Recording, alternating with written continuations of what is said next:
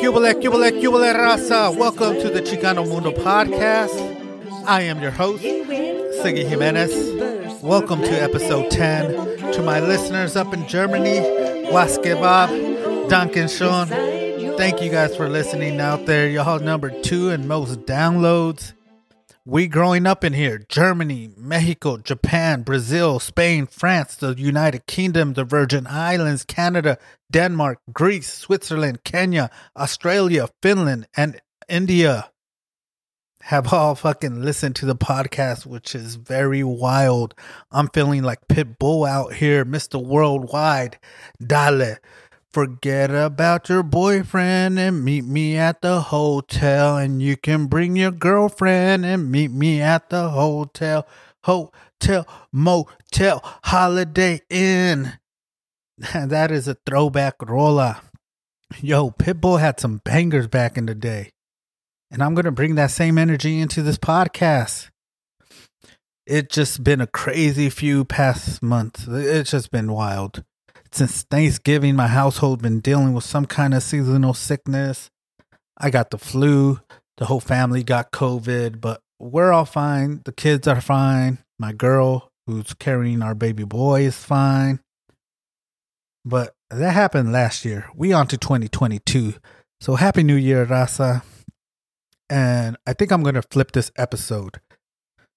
I just came up with a new segment, and fuck it, we're gonna do it live this segment is going to be called La Tortilla Caliente. And basically, it's going to be my hot take on things. When the tortilla gets hot, you flip it. So maybe I could try to flip an opinion or show a different side of the story and, you know, show a different angle.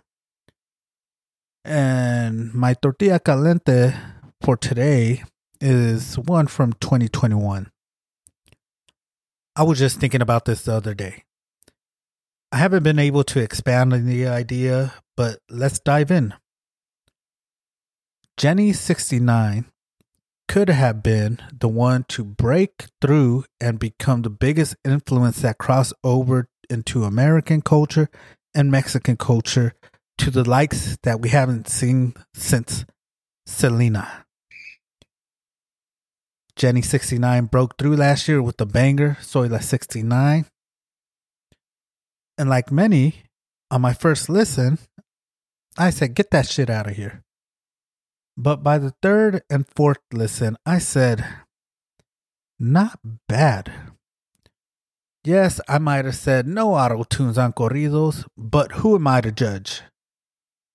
She did come up with some good ad libs, shit that you can repeat and you know, and push into the culture like from a pobrecita to a bad bitch and bochona shit, bochona vibes. This rollout became a sensation. She gathered over a million followers on social media, and to this day, she has 11 million views on that music videos. Everybody had their opinions, whether you like it or not. But yet, she was selling out venues. People who liked her, people who hated her, went to see her. It, it did not matter. So, what happened? Was she the one to be the next big superstar? Did the moons and stars just align that day? Or was this destined to be a one hit wonder? Her follow up, Rolla, gather up a fraction of the plays compared to that 11 million views with 542,000 plays.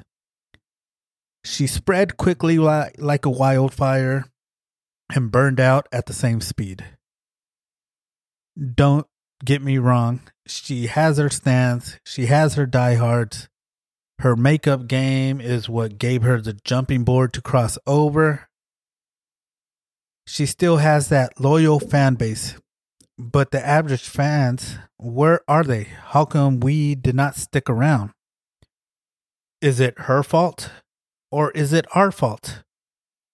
Maybe it's a little of both. We struck more disapproval than support. We shamefully dismissed her. And this always brings up the idea of mine that I have Raza as a whole will not support anyone other than a Mexican boxer or the Mexico national soccer team. Yes, we have our Chentes, but that is a few generations before us. Yes, we had our Selena, but her untimely death, RIP, elevated her to this iconic status. So, what is Jenny to do? Was she able to meet the moment and grasp what was in front of her?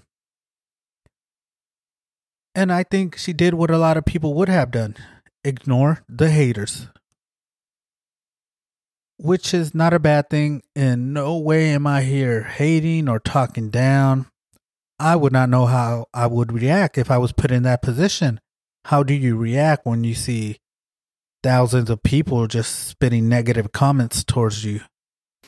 And when somebody says a negative thing to you, that shit sticks. It sticks on you like honey, like like glue. And that could damage a lot of people. It could, you know, put people in the shell. And I am over here, you know, Monday night quarterbacking this shit.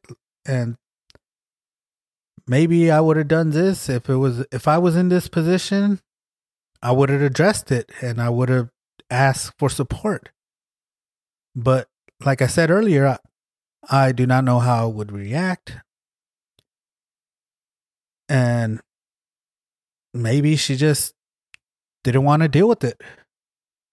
And just picked up the idea like, okay, if Raza's not going to support me, then they're not going to fuck with me, then I'm not gonna fuck with them and I'm not gonna elevate anybody else and I'm just gonna continue to, do me. So when it comes to influencing a wide range of people, it had a chance, but it did not manifest. Not in the way that I thought I wish it could have gone. But it does not stop me from wishing and hoping we can get that Selena that Chente, someone who is this larger than life figure, like those great in the past, and, you know, help elevate the culture. I'm a millennial, born in 88. We had Selena, but who else? SPM? I'm not even going to, you know, dig deep into that.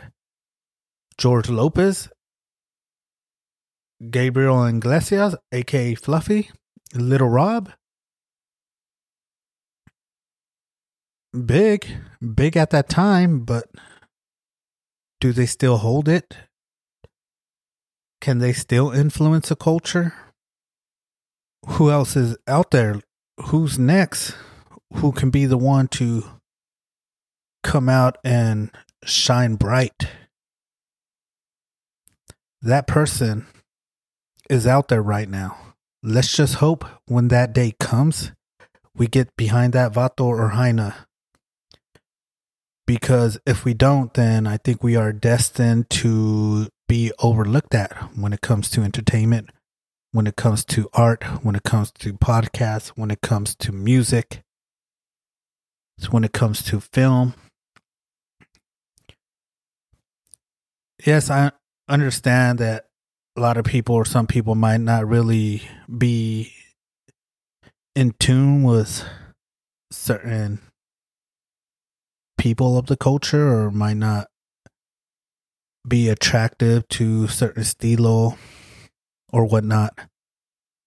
But by showing little support and at least showing like a bit of appreciation, then maybe it can root out into more projects, maybe the culture can evolve a bit more.